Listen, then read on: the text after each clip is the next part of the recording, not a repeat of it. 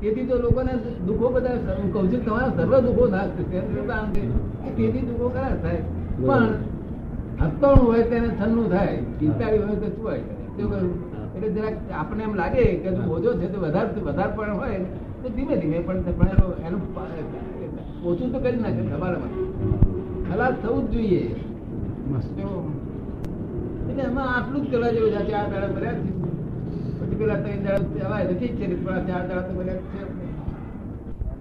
ઓછું થઈ ગયું છે એ ક્યારે એમનો પ્રશ્ન છે કે બહિરંગ શુદ્ધિ થઈ ગઈ છે? બહિરંગ શુદ્ધિ થઈ ગઈ છે એનો ખ્યાલ આવે છે, પણ અંતરંગ શુદ્ધિ થઈ એનો ખ્યાલ કેવી રીતે આવે?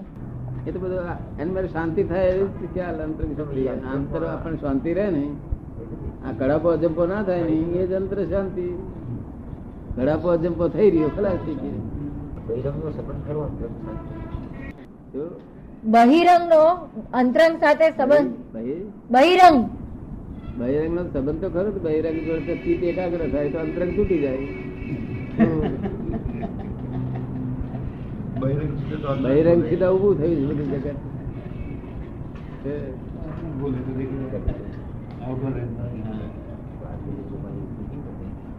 પણ તારા વિચાર આવે છે પણ ખબર પડે છે પણ તું પ્રતિકોણ કર્યા કરે. શું કહ્યું કારણ એનો શું દોષ બિચારાને? એનો તો બિચારાને આ વિરાધક સ્વભાવ છે. આજના બધા મનુષ્યનો સ્વભાવ જ વિરાધક છે. આ દુષ્મ કાળમાં વિરાધક જીવો આરાધક જીવો ચાલ્યા ગયા બધા. આમાંથી સુધારો થાય એવા માણસ જીવો ઘણા છે. બહુ ઊંચા આત્માઓ છે. એ તો કે છે બાહ્યાંતર નિર્ગ્રંથ છે એની વ્યાખ્યા શું? બાહ્યાંતર નિર્ગ્રંથ. બા- બહાર ગ્રંથિ નહીં બહાર ગ્રંથિઓ આ બધી આ જગતની સ્ત્રી, આ છોકરા ઘર, મકાનો, સોનું, રૂપું, એ બધા બધું બહારની ગ્રંથિઓ, અંદરની ગ્રંથિઓ ક્રોધ માન માયા લોભ એ બધી ગ્રંથિઓ, એ ગ્રંથિ ના હોય એનો નિર્ગ્રંથિ પર એ, એ- એ જ ભગવાન, શું કહ્યું? ગ્રંથિ ના હોય, અંદર એ ક્રોધ માન માયા લોભ રાગ, દ્વેષ કોઈ જાતની ગ્રંથિ હોય, નહીં, ત્યારે નિર્ગ્રંથ અને નિગ્રંથ હોય તો હાસ્ય હોય નહીં તો હાસ્ય ના હોય કોઈ જગ્યાએ. મુક્ત હાસ્ય ના હોય કોઈ જગ્યાએ. સંપૂર્ણ નિર્ગંથ એટલે પરમાત્મા સ્વરૂપ હોય તો મુક્ત હાસ્ય હોય નહીં તો મુક્ત હાસ્ય કોઈ જગ્યાએ ના હોય વર્લ્ડમાં મુક્ત હાસ્ય ગમે ત્યારે એટ એની ટાઈમ ચોવીસે કલાક નિરંતર મુક્ત હાસ્ય એવું કોઈ જગ્યાએ જોવામાં આવે. એ મુક્ત હાસ્ય એ જ પુરાવો આપણે વાંચો નિરંતર આ બધે આટલી જંજાળ આધી વ્યાધિ ઉપાધિ હોવા છતાં મુક્ત હાસ્ય એ અજાયબી દર્શન દર્શનથી જ બધું કલ્યાણ થઈ જાય કોઈ કોઈ જગ્યાએ ક્યારેય પણ બન્યું નથી કોક પેરો બને છે આ. એ એવિડન્સ છે તીર્થંકરો મુક્ત હાય મુક્ત ચોવીસ કલાક જેને જોતા જ અપરંપાર દર્શન કરવાથી સર્વ પાપો નાશ થાય. એવું નિર્ગમ થયા પછી પણ બાહ્યાંતરનો રહે સંસાર તો જીવે એ નિર્ગ્રંથ ડોક્ટર સાહેબ પૂછે છે નિર્ગ્રંથ થયા પછી બાહ્યાંતર તો હોય ને સંસાર તો ચાલે ને? એ નિર્ગંથ નિર્ગંથ એટલે શું? કોઈ કોઈ ચીજ ઉપર રાગ નહીં દ્વેષ નહીં એ બધો સંસાર તો આ કપડા પહેરવાથી કમીઝ પહેરવાથી. કે મને એવું કશું બાધક નથી આ મને બાધક નથી કોઈ વસ્તુ. જો કારણ કે હું જ નથી આવ્યો એવું મને હું છું એવું મને ખ્યાલ જ નથી આવતો ના. આ હું છું એવું મને ખ્યાલ જ નથી મને તો પબ્લિક ટ્રસ્ટ લાગ્યા કરે. હું જો હું મને પોતાને એમ પબ્લિક ટ્રસ્ટ લાગ્યા કરે પબ્લિક ટ્રસ્ટ સારું છે જ્ઞાતા દ્રષ્ટા પ્રમાણ શુદ્ધ ઉપયોગની નિરંતર શુદ્ધ ઉપયોગની બહાર એક સેકન્ડ પણ જવાનું નહીં નિરંતર શુદ્ધ ઉપયોગ. બસ થઈ ગયું શુદ્ધ ઉપયોગ. એ જ પરમાત્મા એ જ જે ગણો તે. દેહધારી રૂપે ના હોય તો દેહધારી માલકી પણ નથી એટલે માલિક નથી? માલકી પણ અભાવ થઈ ગયો થઈ ગયું ખલાસ થઈ ગયો. બધું મટી જાય ગમે તેવું મટી જાય નિમિત્ત પણ એ કઈ કરતા નથી એમાં. પોતે એવું કઈ કરતા નથી હું આમ કરી બતાવું. તો નિમિત્ત એમના એ જ એમની હાજરીથી જ બધું વેચી છે. કેવો છે? હા મિથ્યાત્વના જોરે કરીને રાગદેશ.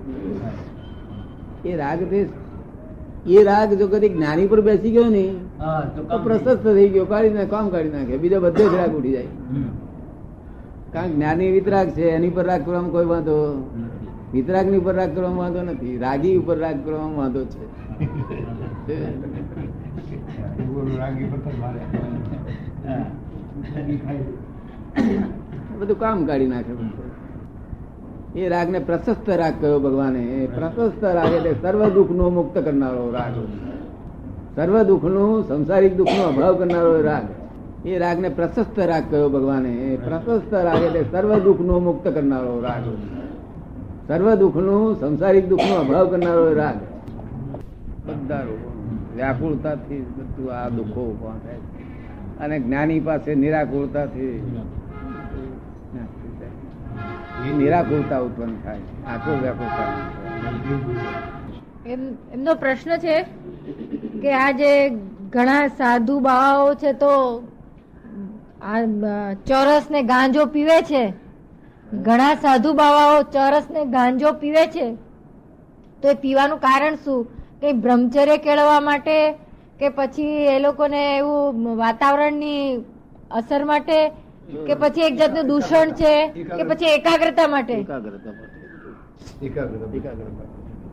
અને એકાગ્રતા રહે તો બ્રહ્મચર્ય થોડું હચવાય. શું કહ્યું? પેલો ભટક ભટક ના કરવાનું ટેવ થાય. સમજ પડે ને? એટલે આ લોકો બાવા, સાધુ બધા કરે. ઉપાય આ બધો. આ બધો પણ આને હઠાગ્રહ કહેલો છે બધો આ બધો. શું કહ્યું? હઠે ચડવાનું. ઉપાય, આ ઉપાય પદ્ધતિનો નથી આ ઉપાય. શું પણ લોકોને જ્ઞાન ના હોય ત્યાંથી હઠે કરે ચડે છે. સરળ રસ્તો ના મળે ત્યાં સુધી આડાવડે રસ્તે જાય પણ માણસ. અને તે એમાં એમને કરી રહ્યા છે ને તે બધું નેચરલ છે એમાં. કોઈને કોઈને ભૂલ કાઢવા જેવું નથી કોઈ. તો આપણે તેના હારા ગુણ આપણે તેના હારા ગુણ હોય તો આપણે એનું દર્શન કરવા બસ કોઈની ભૂલ કાઢવા જેવું નથી જગત. એના હિસાબ જ ચૂકી રહ્યા છે બધા. પણ એ જ્યાં આગળ મોક્ષનો માર્ગ હોય ત્યાં ના શોભે આ બધું. શું કહ્યું? કારણ કે આત્માને વિકલ કરનારી છે. આત્માને ઉલટું વિકલ કરી નાખે. જે અસહ્ય ઠંડીમાં બરફમાં જે નગ્ન રહે છે, એ અભ્યાસથી રહે છે કે એના આત્મતત્વના વિજયથી રહે છે. ઘણા જ બાવાઓ છે તો બરફમાં હિમાલયમાં બરફમાં પડી રહે છે. નાગા પડી રહે છે. તો એ છે તો એના આત્મવીર્યથી રહે છે કે પછી અભ્યાસથી? આ તો એક હઠાગ્રહ છે બધું. આત્મા છે એટલે ગમે તેવો હઠાગ્રહ કરે તો પોત પકડી શકે. અને કઈ પડેલ નથી દુનિયામાં. આ બધી અજ્ઞાનતા ઘોર અજ્ઞાનતા છે પણ એ એના માટે બરોબર છે. આપણે એને ટીકા કરવાના પણ અધિકાર નથી ફક્ત? સમજવા. એ એને માટે બરોબર છે. એને જે જગ્યા મળી ગઈ છે એને દ્રવ્ય ક્ષેત્ર કાળ ભાવ મળ્યો છે એને માટે કરેક્ટ છે. આપણે ટીકા કરવાનો અધિકાર બાકી મોક્ષ માર્ગ કે માર્ગ નો હોય ધર્મ માર્ગ નો હોય. જો એ ધર્મ માર્ગ દઉં. ધર્મ. તો બીજાને કંઈ પણ સુખ આપતો હોય. કોઈ પણ જીવને. મનુષ્ય હોય કે બીજો કોઈ પણ જીવને કોઈ પણ સુખ જાતો આપતો હોય ત્યાંથી ધર્મ શરૂઆત થાય છે. બીજાને સુખ આપતો પછી પોતે દુઃખ વેઠતો એનો કઈ ધર્મ લેવા દેવા નથી. પોતે બરફમાં પડી રહે રાત દડો થયો આપણે એને શું લેવા દે? કોઈને શું સુખ આપ્યું એને? હું તો આત્માને આત્માને પીડા કરે છે. શું અજ્ઞાનતા જ, ઘોર અજ્ઞાનતા હઠાગ્રહી ધર્મ જ બધે વધારે હોય છે. બીજું મોક્ષને એની લાગે વળગી ગઈ. કોઈ પણ આગ્રહ છે તો ધર્મ ખરેખરો મૂળ મૂળ ધર્મ છે. શુદ્ધ ધર્મ તે રહેતો નથી કોઈ પણ આગળ. બધા દુરાગ્રહ ને આધીન છે. પૂછો કે occasionally એકાદ ઉપવાસ છોડીને જે અઠાઈ માંસ ખમણ આ બધું કઈ રીતે મદદ કરે છે એકાદ ઉપવાસ કરે એ વસ્તુ છોડ એ બરાબર પણ તે સિવાયના જો કોઈ અઠાઈ કરે માંસ ખમણ કરે તો એ બધું સાધનામાં કઈ રીતે મદદરૂપ થઈ શકે? એ એ પુરાણ આવું થયેલું છે માટે ગલન થયેલું છે તેમાં એ અહંકાર રસ ભોગવે છે. કે હું કેવું કર્યું કે અઠ્યાવીસ કે પાસ કર્યા એ પુરાણ જેવું થયું છે તેવું જ ગલન થઈ રહ્યું છે. એને આપણે વચ્ચે આપો તે અહંકાર કરે છે કે મેં અઠ્યાવીસ અપાસ કર્યા અઠ્ઠાવીસ એનો અહંકાર એટલે ગર્વ રસમાં જ મજા કર્યા કરે. ગર્વ રસ જે ઉત્પન્ન થાય એનો ગર્વ રસનો બહુ સ્વાદ આવે. મેં કર્યું અઠ્યાવીસ રસ ઉપવાસ. અને લોકો કહે કે અઠ્યાવીસ ઉપવાસ ગર્વ રસ ઉત્પન્ન થાય. એટલો બધો આનંદ રહે. પણ એ ભયંકર એમાં એમાં ગર્વ કરવા જેવું નહોતું. આ તો હતું ને થયું. એમાં નવું શું છે? જે પૂરણ કરે આ જગતમાં જે જે ક્રિયાઓ દેખાય છે ને એ પૂરણ કરેલી ગલન થઈ રહી છે. એમાં કશું લેવા દેવા નથી માણસને. અને એમાં જે અહંકાર કરે છે હું મેં સામાયિક કર્યું એ ગળે હિસાબ બંધ ઝપટે શું કહ્યું? યહી ગલે મેં ફાંસી એ જ ગલે મેં ફાંસી મેં કર્યું. જેટલું પૂરણ ઓછું હોય એટલું સારું ને. હે? જેટલું પૂરણ ઓછું હોય એટલું સારું ને. હું ઓછું સારું તું દખલ ઓછી. મને કઈ પૂરણ એવું કઈ છે નહીં અપવાસનું કોઈ દાડ થયો જ નથી. આ જ આવે કઈ આમાં કઈ અપવાસ થઈ ગયા. કોઈ કોઈ દાડો અપવાસ મેં જોયો જ નથી. તો અને એ કઈ જરૂર નથી. શરીર એવું કઈ શરીર જો તમને અજીર્ણ થયું હોય, ભગવાન મહાવીરનું કેવું શું છે કે અજીર્ણ થાય, તો તમારો ઉપયોગ મંદ થઈ જશે અને પ્રમાદ ઉત્પન્ન થશે. માટે તમે ઉપવાસ કરજો. દેહને દંડ આપવાનો ને દેહ તો બિચારો દેહ છે. એને તો હંમેશા પેટ્રોલ નાખો તો જ ગાડી ચાલે. અને ગાડી બંધ કરી દો પેટ્રોલ બંધ કરી દો. ગલન થઈ રહ્યો છે. ગલન થવાનો ટાઈમ થાય ને, એટલે બધો એવિડન્સ ઊભો થઈ જાય. એટલે પછી અહીંથી પ્રેરણા થાય કે મારે અપવાસ કરવા છે. અગર કોઈ કેનરો મળી આવે કે અપવાસ કરો. શું? પણ મહી થવાનું મહી તૈયારી થાય ત્યારે બધું ભેગું થાય બધું. અને તેને પોતે સમજણ જ્ઞાન નથી, એટલે પોતે એમ જાણે છે કે આ હું કરું છું. શું? હું ભગવાને કહ્યું કે આહી ગલે મેં ફાંસી કરે છે. બિદાર કેમ નહીં કહેતો? બિદાર કે કોઈ છે તો લાખો રૂપિયા ખર્ચીને સત્કાર્ય કરે તો પછી એનાથી એને પુણ્ય બંધાઈને દેવગતિમાં જાય પણ પાછું મોક્ષ મેળવવા તો એને મનુષ્યમાં આવવું પડે ને. લાખો રૂપિયા કરે કે કરોડો રૂપિયા કરે વેલ્યુ જ નથી. મોક્ષને માટે લેવા દેવા નથી. મોક્ષને માટે આ જરૂરિયાત જ નથી. અનનેસેસરી છે આ તો. શું છે? મોક્ષ માટે એની જરૂર નથી. મોક્ષ માટે તો તમે શુદ્ધ થાઓ. શું કે છે? શુદ્ધ એટલા સત્કાર્યો કરવા પાછળ જોઈએ કંઈક ભાવ રાખે તો એને મોક્ષ કરી જ મળે ને. કે છે એકલા સત્કાર્ય કાર્ય કરવામાં પોતે જો નિરપેક્ષ ભાવ રાખે તો એને મોક્ષ તરત મળી જાય ને? ના મળે. મોક્ષ નિરપેક્ષ ભાવ એટલે શું? જે કાર્ય કર્યું ને તેને મને સ્પૃહા ના હોય કે એની ફળની ઈચ્છા ના હોય ફળની ઈચ્છા ના હોય એટલે એનો મહી પરિણામ બધા ઊંચો થાય. જો પણ મોક્ષ તો જ્યાં સુધી શુદ્ધતા ઉત્પન્ન ના થાય ત્યાં સુધી મોક્ષ ના થાય. શુદ્ધતા એટલે હું કોણ છું એનું ભાન થવું જોઈએ. ત્યાર પછી આ બધું હેલ્પ કરે. નહીં તો પેલું તો છે તે બીજ જ પડ્યા કરે. કારણ કે છેવટે હું કરતા છું એવું ભાન છે. સ્પૃહા ના હોય મને ફળની આશા ના હોય. પણ મેં કહ્યું છે ભાન છે એનું બીજ પડે. અને બીજ એટલે એનું ડુંડું આવે એટલે લણે એનું ફળ ભોગવે જ છૂટવું ભૌતિક ફળ આવ્યા વગર રહે જ નહીં. જ્યાં સુધી પોતે સ્વરૂપમાં આવે નહીં ત્યાં સુધી બધા ફળવાળા છે. સફળ છે. શું? એ સ્વરૂપમાં આવ્યા પછી બધી ક્રિયા ફળ છે. પછી ક્રિયા કોઈ છે તે એને ફળવાળી હોતી. નથી બીજ નાખતી નથી. પછી યોની બીજ ઉડી ગયું.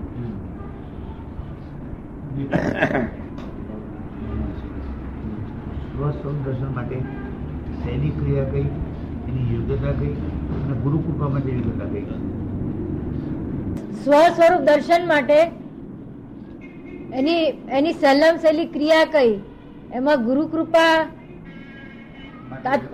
અને એની યોગ્યતા માં કઈ એમ? સ્વસ્વરૂપ માટે? ગુરુ કૃપા કેવી રીતે મળે અને એની માટેની યોગ્યતા કઈ કહેવાય? એવું છે ને એના માટે તો યોગ્યતા તો આ કાળમાં હોતી જ નથી. આ કાળ સ્વ સ્વરૂપને માટે યોગ્યતાનો હતો. આ તો જે આ નીકળ્યું છે આ એક નિમિત્ત છે આ તો. અક્રમ વિજ્ઞાન એક નિમિત્ત છે કે જે વિજ્ઞાન ફૂલ છે એમ. પણ એ વિજ્ઞાન પેલાની શ્રેણી એવી આવેલી હોવી જોઈએ કે વિજ્ઞાન ઉલ્લાસપૂર્વક જમ ચૂસી લે. જેમ આ એક લોખંડનો ગોળો ગરમ કરેલો હોય, એની પર આપણે પાણી નાખીએ, તો બહાર ઢરવા ના દે. એવું બને કે ના બને? લોખંડનો ગરમ ગોળો હોય, એની પર આપણે પાણી રેડીએ, તો ઢરવા ના દે પોતે, બધું ચૂસી લે બધું. એ રીતે પેલો જો ઉલ્લાસપૂર્વક લઈ લે. એટલે અમે જ્ઞાન આપીએ છે ને તે કેટલાક જીવોની એવી સ્થિતિ એવી એ થઈ ગયેલી હોય છે. તે ઓટલો ઉલ્લાસપૂર્વક જો છૂટલી થઈ ગયું, એનું કલ્યાણ થઈ ગયું. બસ આટલું જ છે આ તો. બીજા દાડાથી દુખાઈ ગયું ને બધું ગયું. સ્વ- સ્વરૂપની જાગૃતિ નિરંતર રહ્યા કરે, કર્મ બંધાય જ નહીં, એની ખાતરી એની ગેરંટી અમે આપીએ. બંધાય જ નહીં ચાર્જ જ થાય નહીં ડિસ્ચાર્જ થયા કરે.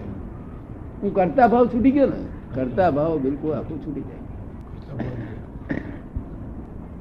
કરતા ભાવ રહે નહીં. બહુ સુંદર માર્ગ છે. કોક જ હોય. નહીં ને આપવા જ માર્ગ છે.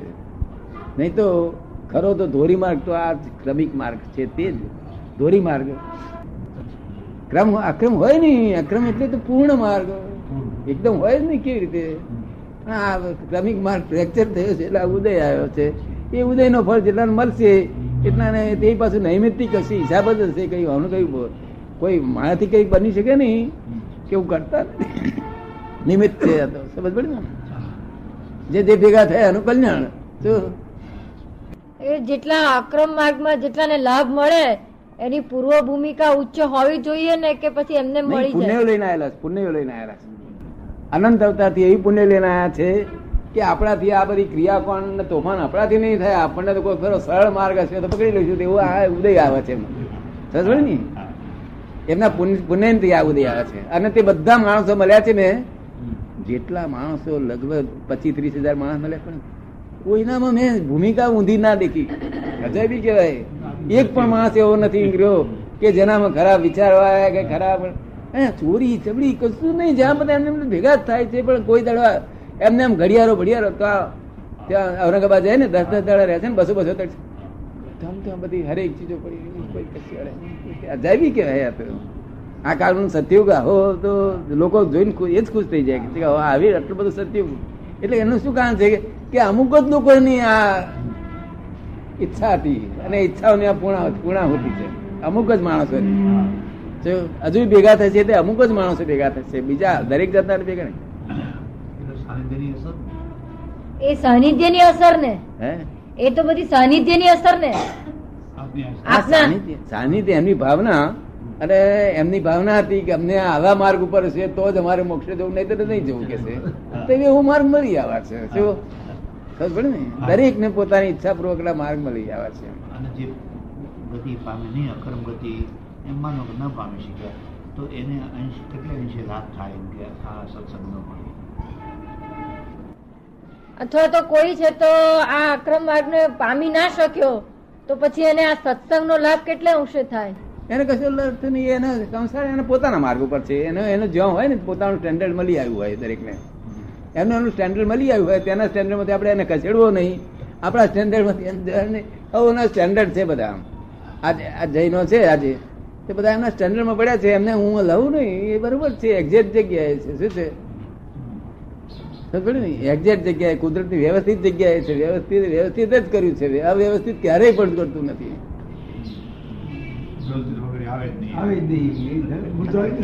એટલું એટલું મેં ડાક્ટર સાહેબ જોયું કે નવીનતા એટલી જોઈ કે આ પાંચ પચાસ હજાર માણસ ભેગું થયું પણ બધા ક્રેક છે.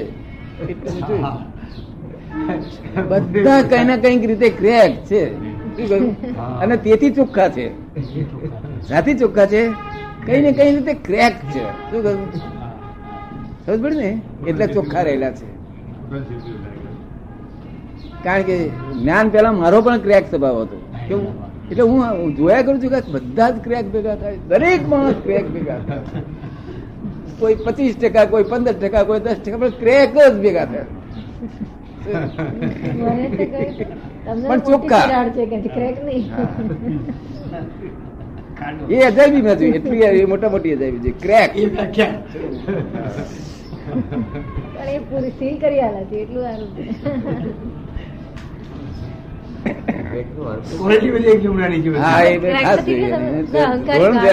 મારી જાતને જોતો હતો કે મને ક્રેકનેસ હતી પેલા જો જ્ઞાન થતા પેલા કઈ ક્રેકનેસ હતી. તો અહંકાર ગાંડો અહંકાર. અંબાલાલ ભાઈ કહે બદલે કોઈ છ અક્ષર ના બોલે અંબાલ બોલ્યો હોય તો રાતે તોલ તોલ કરે એવો રીતે પોહાય? એ રાતે ઊંઘે ના આવે. કોઈ જાતનું દુઃખ નતું આવું તોલન થાય ત્યાં આગળ શું થાય? પણ આ જ્ઞાન, આનંદ કાળનું મારું આ સાધનાનું પરિણામ છે, જગતનું કલ્યાણ થશે. આખા વર્લ્ડનું કલ્યાણ થવાનું માટે છે આ નિમિત્ત. કારણ કે જ્ઞાન લોકો પામશે નહીં તે પામે કે ના પામે એવું જ નથી. આ જ્ઞાન પ્રત્યક્ષ થઈ જશે બધા લોકોનામાં સાયન્ટિસ્ટો, બાયન્ટિસ્ટો બધું લઈને આને રેગ્યુલર ગોઠવણી થઈ જશે. આ જ્ઞાનને સાયન્ટિસ્ટો લેશે, બધા ફોરેનના બધા સાયન્ટિસ્ટો અને લેશે સારી રીતે. સ્વીકાર કરશે અને સાયન્ટિસ્ટોએ લીધેલું છે ખરું સાયન્ટિસ્ટો એક્સેપ્ટ કરે છે બધા. કારણ પુનર્જન્મ પુનર્જન્મ બધું સાબિત કરી આપીએ છીએ આપણે. કોઈ પણ વસ્તુ સાબિત કરી આપીએ છીએ. જો સાબિત એટલે આમ પદ્ધત આમ સાયન્ટિસ્ટ રીતે તો. જ તો જ થાય ને. એને પુનર્જન્મ નહીં થાય. સાબિત જ કોઈ ના કરી શકે ને. કઈ ને કઈ રીતે જરાક કશું કહો, જતો રહે. બધું પોતાનું આ બધું આ સુખ છે, જાણે છે, હિતનું કારણ છે તો હિત છોડી દો એવા ક્રેક.